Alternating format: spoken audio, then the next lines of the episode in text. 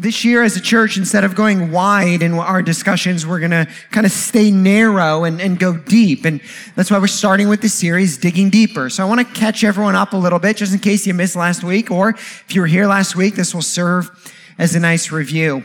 We looked at Luke chapter 6, verse 40 first. It says this A disciple is not above his teacher, but everyone or anyone, when he is fully trained, will become like his teacher. So we introduced this idea of a disciple. A disciple is a follower of Jesus and his teaching. A disciple is a follower of Jesus and his teaching. And although this word disciple is not exclusively Christian, Christianity has kind of commandeered it a little bit. And so a disciple is a follower of Jesus and his teaching. And Jesus introduces this idea that disciples need to be trained fully trained, that the, there's a process of being made into the image of Christ. We call this process discipleship. We gave this definition. Discipleship is a continuous process of gospel transformation where you become more like Jesus. A disciple is a follower of Jesus and his teaching. Discipleship is the process that a believer in Christ goes through to look more like Jesus. It's that training that Jesus was referencing. Now, I also brought this up last week for me, when I talk about training, the easiest connection for me is sports. And so I brought up how when I was a freshman in college playing uh, college football, that I learned more about football in my three weeks of football camp than I had in my four years of high school football. Well, why? Because who was teaching me, because of how they were teaching, and simply the amount of time that we spent every day practicing football with no distractions. I made this comparison. If you take the amount of hours that I spent being trained in football and connect that to church, even if you have perfect church attendance this year, if you're here every week of the year, you will get the equivalent of four days of football camp. I had 21 days. Certainly, it is more important that we are trained in following Christ than it is that we are trained in playing football or chess or gardening or whatever it is that you do. Now, this is not to say that hobbies are bad or sports are evil or that we need to go to church camp as adults for three weeks. It's just to remind us that Sunday morning is not adequate training. If you carry out the math, it would take five years of perfect church attendance to simply get the same amount of training as I did at football camp. And certainly, you will not retain information over the course of five years like you would in focused 21 days of something. In other words, we need to evaluate how is it that we're being trained, fully trained, as Jesus called it, to be disciples of Jesus, followers of Him and His teaching. Now, in this, uh, or last week, what we also did is showed the process of how the gospel changes us or, or how we grow up in our faith. Colossians chapter 2 verse 6 said this, or it still says that actually. It says, just as you received Christ Jesus as your Lord. Well, how do we receive Christ Jesus as Lord? Well, by grace through faith. And so we become Christians by grace through faith. Ephesians says it this way, that we are saved by grace through faith. It is not our own doing. It is the gift of God, not a result of works so that no one may boast. So grace comes into our heart through faith and it changes us. What Colossians 2 teaches us, just as you received Christ Jesus as your Lord by grace through faith, so also then be built up. Grow up. What, what's it saying? It's saying this the gospel is both what saves us and what grows us. That Christianity is always just going back to the gospel and understanding it more deeply. The gospel is not just what gets us across the line of faith, it's what moves us to full maturity. Said another way, you never outgrow the gospel. The whole point of, uh, uh, of Christianity is for the gospel to continue to break in over and over and over and to root out that which is not of Christ and to deepen that which is of Christ. In this last week, I introduced step one of discipleship, which is to choose your teacher. Choose your teacher. That's, of course, the first part of being a disciple. You got to decide who am I following? And last week I presented two options. You can choose to follow Christ and his teaching, or we can choose to follow ourselves, the world, any other type of teaching. The prophet Jeremiah in the Old Testament gives a, a picture of what either choice looks like to the choice of following ourselves as teacher, being disciples of ourselves or disciples of the world or disciples of anything other than Christ. He, the physical picture he gives of it is it's like a shrub in the desert. Nothing good will ever happen to it. It'll dry up. Who wants that life? Who wants that to be the position of their soul? On the other hand, Jeremiah says, if you choose to follow Christ and his teaching, you'll be like a, like a tree uh, like a happy tree planted by water. You'll have everything you'll need for life and sustenance to fully grow. That's the picture Jeremiah shows of us or shows to us. I tried to make it clear last week. It's a pretty clear choice. Happy tree, cursed shrub. Disciple of Jesus, disciple of anything else. So if you pick this one, okay, well then, how do I become fully trained? Step two of discipleship understand the teaching. Understand the teaching. Or said another way, understand the gospel. Understand the gospel. How does this happen? Well, I brought up, we didn't have this image last week, but uh, you do this week, and just kind of the process that we laid out. That through the word of God and prayer, the, the gospel breaks into our hearts and then it produces on the other side whole life transformation.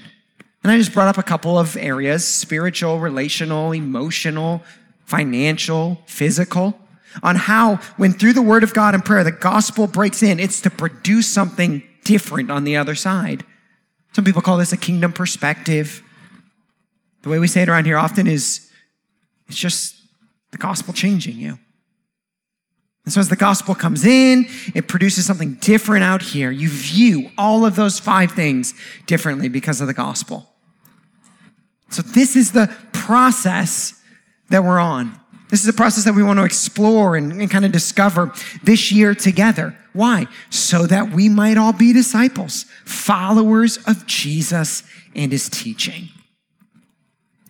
This week, I want to dig deeper into that second step of discipleship understanding the teaching. We're understanding the gospel. In order to do that, we're going to look at a New Testament story in the book of Acts, chapter 8, that is two characters in the story. Now, I say characters, but they're real human beings. Two individuals in the story and the interaction that occurs between them. One character or individual is a guy by the name of Philip. Another one, he's not given a name, he's just the eunuch. And Philip is a man who was introduced earlier in the scriptures, and I believe it's Acts chapter 6. And Philip is given an early job in the church. He's kind of promoted as a spiritual leader in the church. He was promoted because he was full of the Holy Spirit, because uh, he was wise, because he had a good reputation, and he's given a very important job. You know what it was? Cleaning tables and serving food. One of the first leadership positions in the church. It's in part where we get our line around here that real leadership serves people. That was what Christian leadership was all about. It's what it is all about today. And so Philip was given this early leadership position in Acts. And then later in Acts chapter 8, I won't call it a promotion, but he's given a new responsibility. And he's directed by the Holy Spirit to go from where he's at to this very specific place. The specific place is toward the south to the road that goes down from Jerusalem to Gaza the writer tells us, it's a desert place. So he rose and he went. Philip responded to the Holy Spirit, which as Christ followers, we should always do. When the Holy Spirit calls us to something, we should just respond. So he rose and he went. And when he gets there, there was an Ethiopian, a eunuch, a court official of Candace, queen of the Ethiopians, who was in charge of all her treasure. Apparently, the author thought it was very important to describe this individual in these ways. This guy's important. He's got an incredible job. He's a successful professional. He's in charge of the entire treasury of the queen. And he's traveling back from just being in Jerusalem, we're told, where he worshiped. Now, we don't know why an Ethiopian is going to Jerusalem to worship, but what we do know is what he was doing on his way back. Now, as I was reading through this text and chatting with it through, uh, through it with a couple of other people, uh, it reminded me that oftentimes we don't know what prompts people to something, but we can see the effects of that something on them later. Let me explain it this way. So early on in my ministry career, I think I was 22 or so at the time. I was in student ministries and I approached my boss at the time and I said, Hey, I think I'm ready to lead one of our trips. And I thought that I was going to have to like sell him to like, you know, let me lead one of the trips. And he said, no, I think you're ready too. I said, awesome. He said, I want you to lead our trip to Florida. I said, I'm in. I'll do it. Great. Cool. I found out later on the 24 hour bus ride down why he was so quick to opt out of this trip and put me in charge. And so we go down uh, to Panama City Beach where there was this church trip. Now, you never knew what drove students to go to camp. They wanted to be away from their parents for a week. They wanted to get to the beach. There was somebody else that they liked that was going on the trip. Who knows what the motives were? One particular year, there was a, that first particular year, actually, uh, there was a, a set of twins, right? And these boys went to camp, and uh, we were on our way down on the 24 hour bus ride, and their mom had given them money for meals all throughout the week. They spent all of it before we even got there. Guess who had to buy their lunch all week? Me. It's perks of being a youth pastor right there. I don't even know if I got to expense that. And so we taking them down and, and i think it was like five hours before we get into florida they everyone was asleep all over the bus. They had bought ice cream of course at the gas station and their ice cream went onto the floor and began to melt and um, there was a young lady that was lying on the ground. She's actually my sister-in-law now and lying on the ground and the ice cream just melted all in her hair. Okay so she gets up long blonde hair just ice cream everywhere right no idea why those boys went to camp.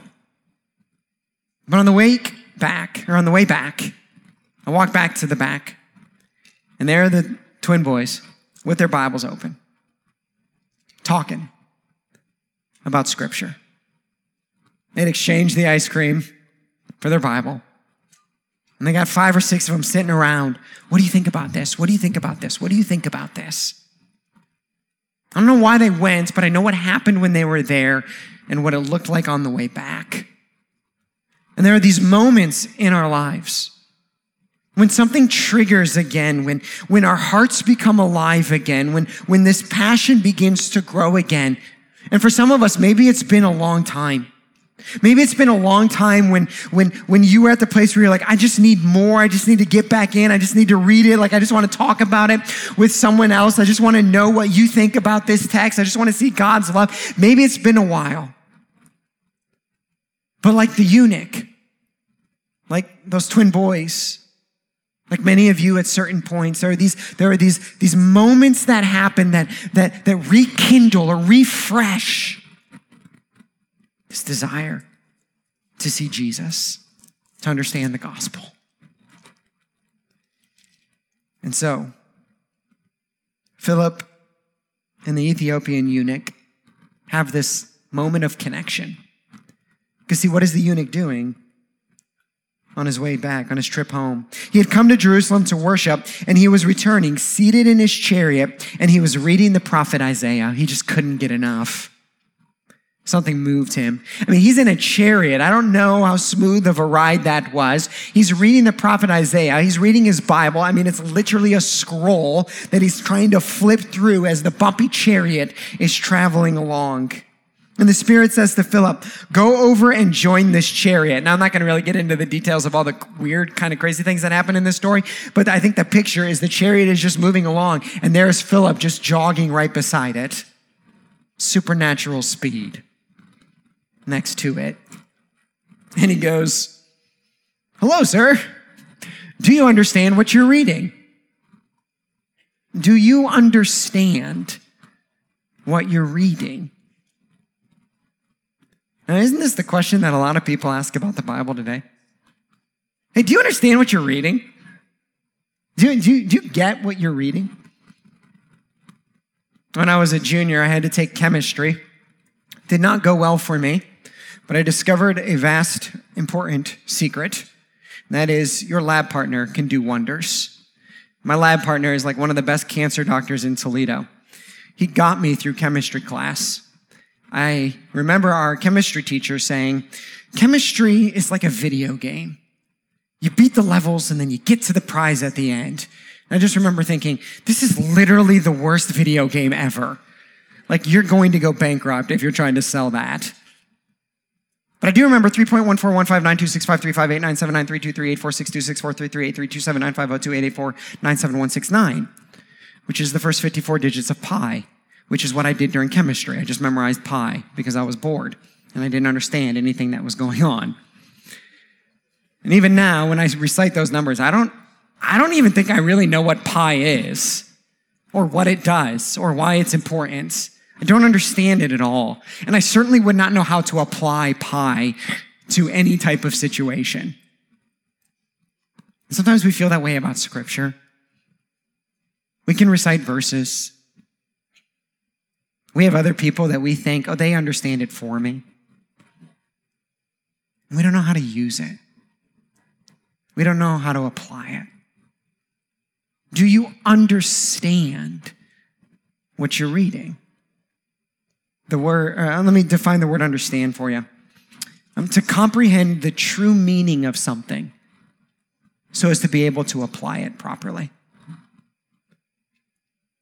To comprehend the true meaning of something so as to be able to properly apply it. Do you comprehend the true meaning, Ethiopian eunuch, so as to properly apply it on what you're reading? Here's what I want to do for the rest of our time this morning. I want to show you what to me is the very clear process of biblical understanding, the process of understanding the scriptures as laid out in the scriptures, with a hope that these steps will help you as you seek to understand the teaching or the scriptures. Now, I know if there's a five point sermon every week, that that gives you 260 things to do at the end of the year. So I will say this hopefully, not all five point sermons are created equal. This is one that I hope you can go back to over and over and over because it will help you in the training process. The first part of understanding the scriptures is right here in the text. Do you understand what you are reading? The first step of understanding what you're reading is to actually read. And there are many people who say, I don't understand the Bible. I just don't understand. I don't understand the Bible.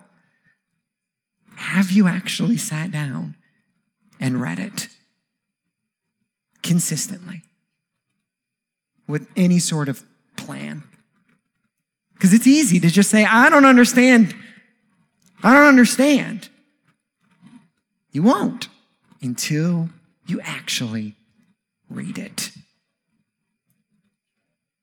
Now, pick a translation, by the way, that's helpful. Some of you grew up in a KJV environment, and to this day, you think you're sinning if you read anything other than KJV. And KJV is a fine translation, but no one talks like that. And there are certainly things that are bad translations that you should avoid. I read the ESV, the NLT is great, the NIV is great. Let's not be snobbish about this. Yes, avoid bad translations. If you have a question, I'd love to answer it for you about a particular one. But we don't need to be snobs. The point is to understand the scriptures, to comprehend it so as to be able to properly apply it. But none of it gets started until you actually sit down and read it. Do you understand what you're reading? So we start reading. This might be the daily dig that we've been sending out at the beginning of every morning. By the way, the response for that has been overwhelming. If you want to sign up, let us know. We'll add you to it. Uh, that way it gets sent directly to your inbox. And you know what's interesting? When we create little systems in our lives, we get better at things. You guys still make fun of me for my one gallon water bottle, right? People do. But guess what? I drink more water. Why? Because I have a one gallon water bottle. That's the only reason I drink more water. It's there. I might as well drink it. And there are little systems that we can put in our lives that just help us do the things that we want to do, like getting an email every morning. Just makes it easier. Step one of understanding your reading, you actually have to read something. Step two, right here in the text. And the Spirit said to Philip, Go over and join his chariot. Do you understand what you're reading? I'm just looking for the verse. There it is. And he said, How can I unless someone guides me? Great question. How can I unless someone guides me? Now, the eunuch is actually absolutely correct. Now, let's not misunderstand the text. The solution to I need a guide is not Philip. Philip is just simply a vessel.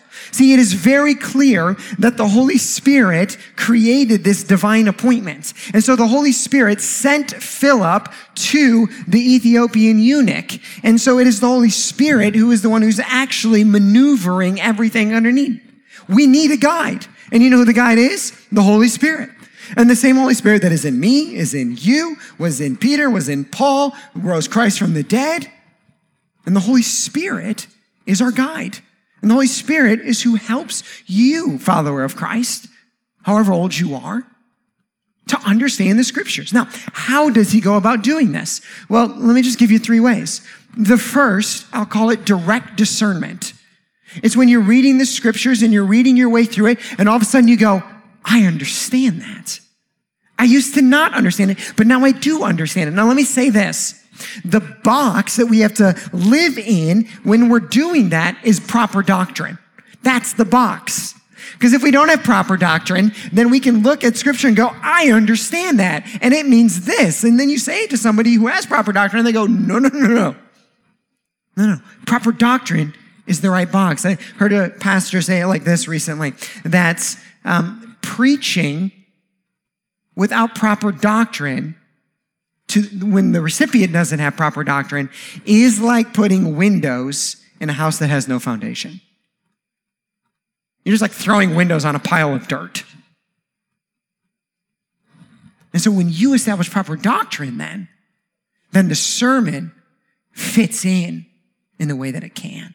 When you read scripture without proper doctrine, they can get crazy. Google YouTube videos and Christian conspiracies and all sorts of weird things. Proper doctrine is the box that keeps us in, and then the Holy Spirit works its way through proper doctrine. See, here's one of the most dangerous things you can do get on Google afterwards and say, Help me understand this verse. Who knows where that's going to take you? Who knows? So proper doctrine helps us. So the, the first way that the Holy Spirit is our guide is through direct discernment. That's available to you. That's available to you. It's not just for pastors or for special people. The Holy Spirit can speak through the text to you. The second way that the, the Holy Spirit tends to do this is right here in the story. Philip, he uses another person.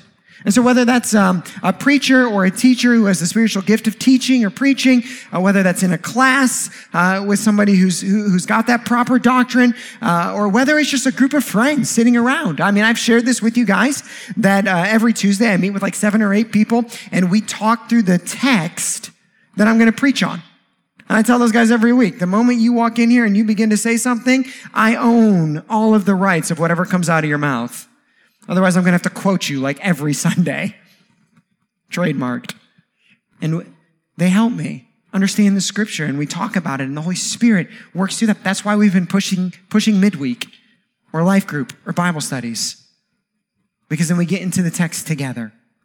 And the Holy Spirit has this way of when there's three or four or five or 10 or whatever it might be of, of bringing new things, true things, proper things together and helping us understand the text. So that's the second way. And we see this one right in the text. And I think it's more fun this way, by the way.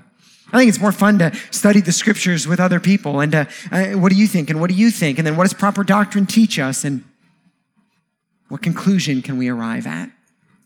Third way that the Holy Spirit can guide us, I'll just call it through trusted resources.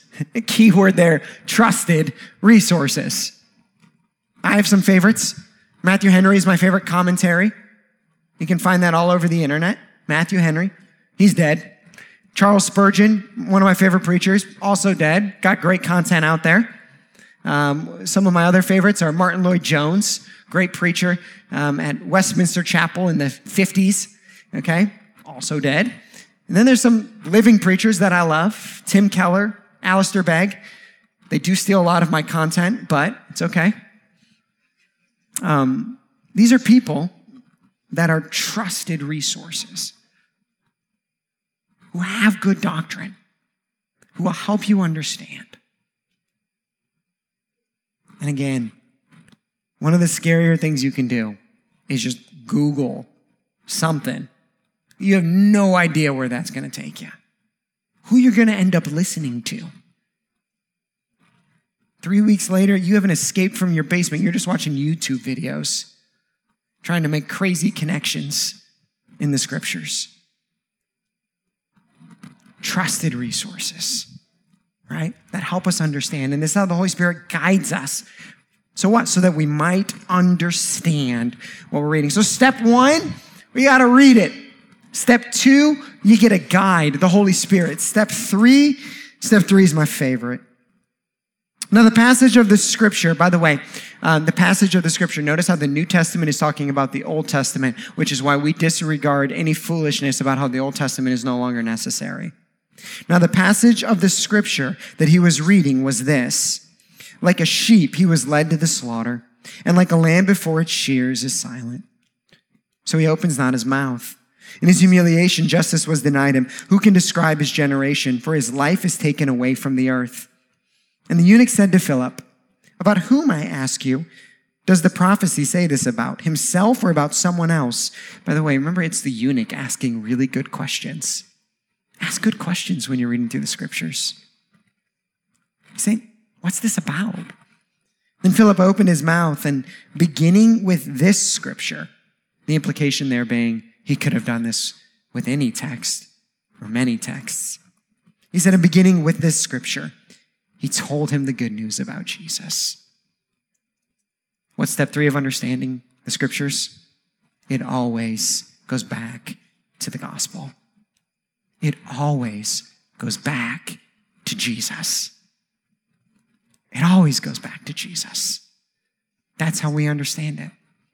Remember when you were growing up in Sunday school and every fourth week was on David and Goliath? Why? Because there are lots of cool parts of the story that you could point out. And so one week it was David had five stones, and you need your five stones before you go into battle.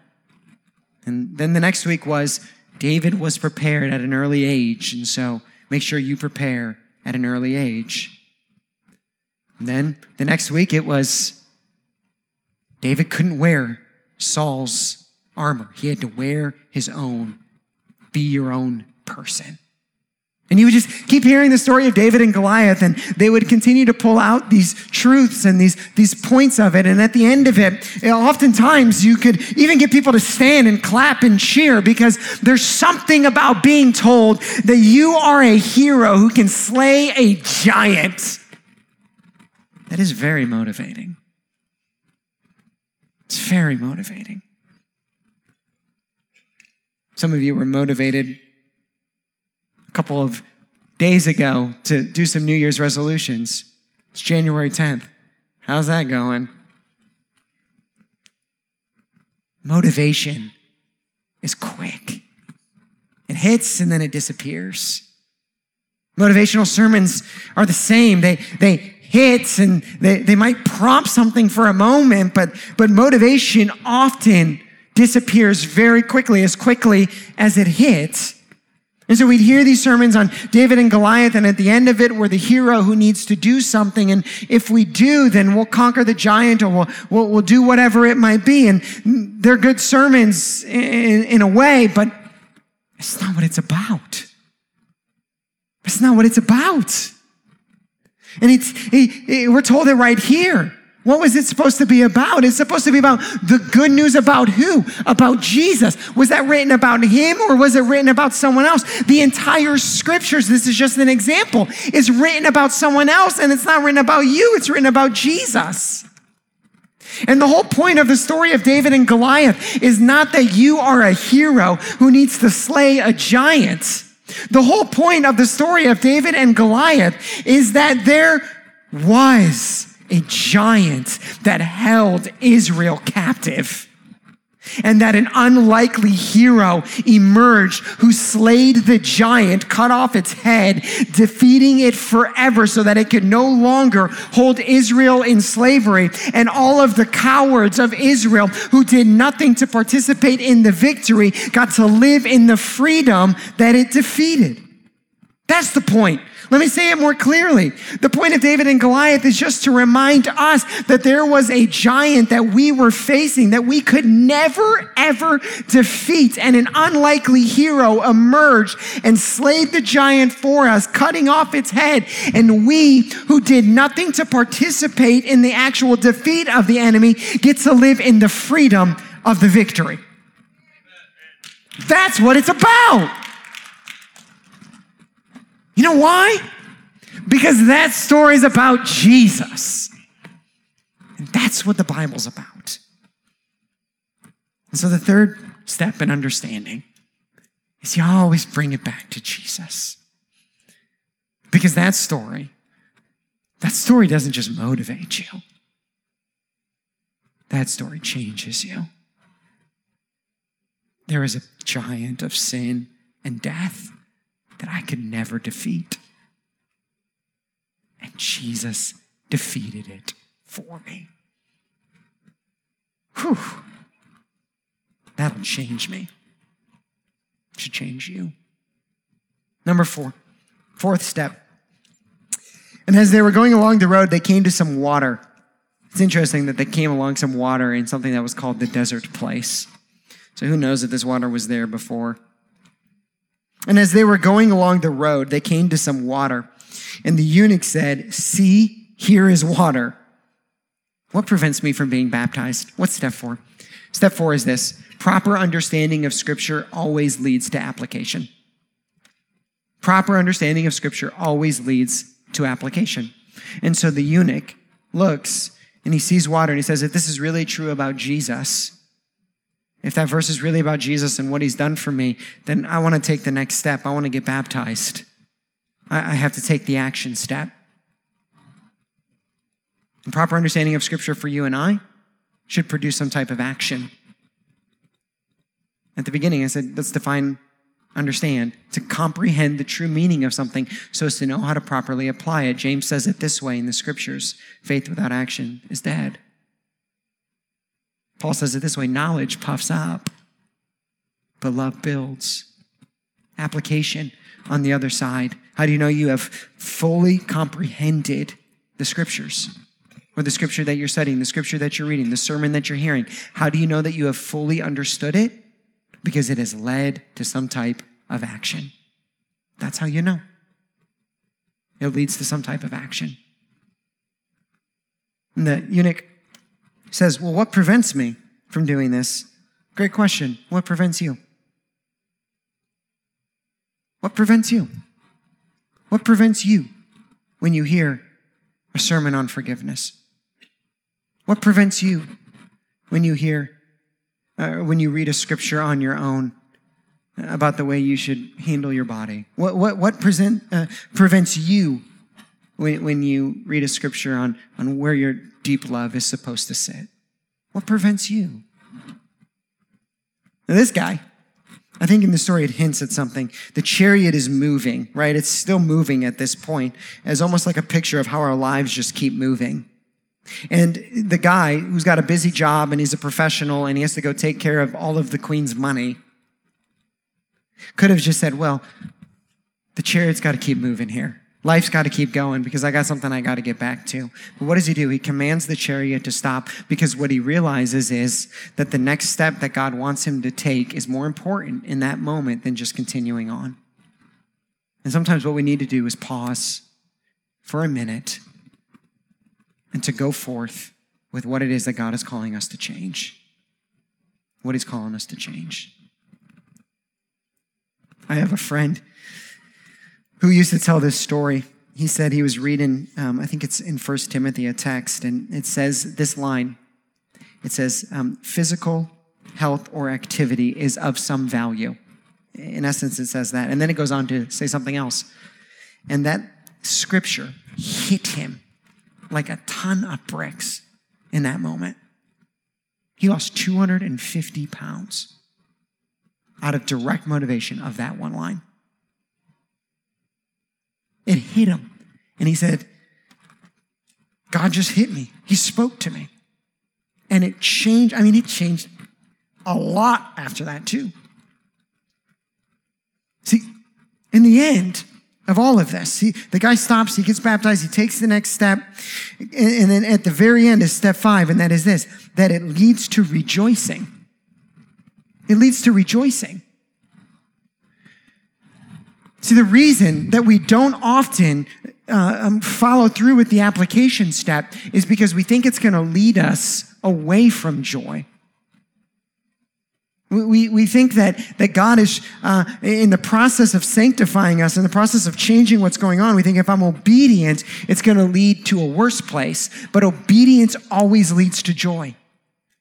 Obedience always leads to joy. And, and, and when we properly understand the scripture, I mean, at this point now, if we're like, if, if the stage is just going to represent what I've talked about today, when you actually read something, when you read it, when you take in the, the, scriptures and you read it and then you pray through it and then you begin to understand it because the Holy Spirit, either through direct discernment or another person or a trusted resource, helps you to begin to understand it. And as you're doing that, you point it back to Jesus and you see the gospel in it and then it changes you and then it comes out and something comes out different on the other side. And then you get over here on the other side of all of that and there's joy because obedience always leads to joy. And all along the way here, there's ways to like to, to like mess this process up. And like the easiest way is to just never open it. Because then it'll never get started. And then, and then there's a, another way along the way where, where instead of letting the Holy Spirit guide you through the scriptures, you let some crazy thing guide you through the scriptures. Or another way to do it is to read the scriptures and then you begin to read through it, but instead of making it about Jesus, you just make it about you. Or, or another way then is, is if you made it all the way through that, then you get to the point and then you see, okay, if all of this is true, then I should go now and do this. And you go, yeah, but I don't want to do that. But if you make it all the way through, journey down on the other side, is joy. And what if every morning, when you open up your scripture, every Sunday, when you hear a sermon, every other time you download a podcast from a trusted read, what if that was a moment like it was for the Philippian or for the eunuch, where God would change the direction of your life? I mean, imagine this guy. He's going to head back now to Ethiopia, high ranking position in a country that doesn't follow the same God as a disciple of Jesus. We don't know the rest of the story of the eunuch, but we do know that the Ethiopian church was one of the strongest in early church history. And many people attested to this conversion. What if you were one understanding away from unlocking the gospel in your heart in such a way that it finally produced that joy you've been looking for. And that every day when you open this, there's the opportunity for that. I won't even have to say what if, because it's available to you.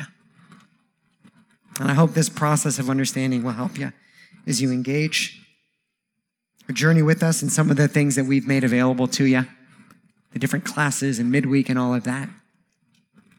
Let's pray.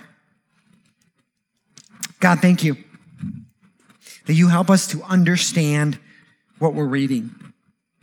And that when we do, and when the gospel sinks in and when it changes us, oh, that it always leads to joy.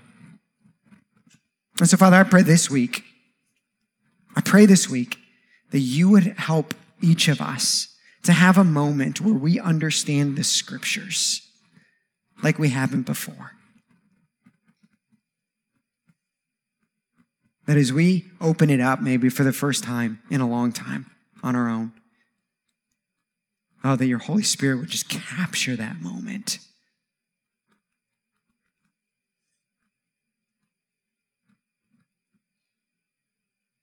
And Father, if our desire if our desire is to be disciples of Jesus, then this process is crucial to that happening. So help us to keep getting better at it, like a, like a muscle that we're training. Help us to keep getting better at understanding your scripture. Thanks for helping us. In Jesus' name we pray. Amen. Thank you so much for joining us today. If you'd like to take a next step with Redemption Church, visit us online at experienceredemption.com slash connectcard. You can also give online to support the work of Redemption Church. To explore your giving options, visit experienceredemption.com slash give online. We hope that the message you heard today encouraged you. See you again soon.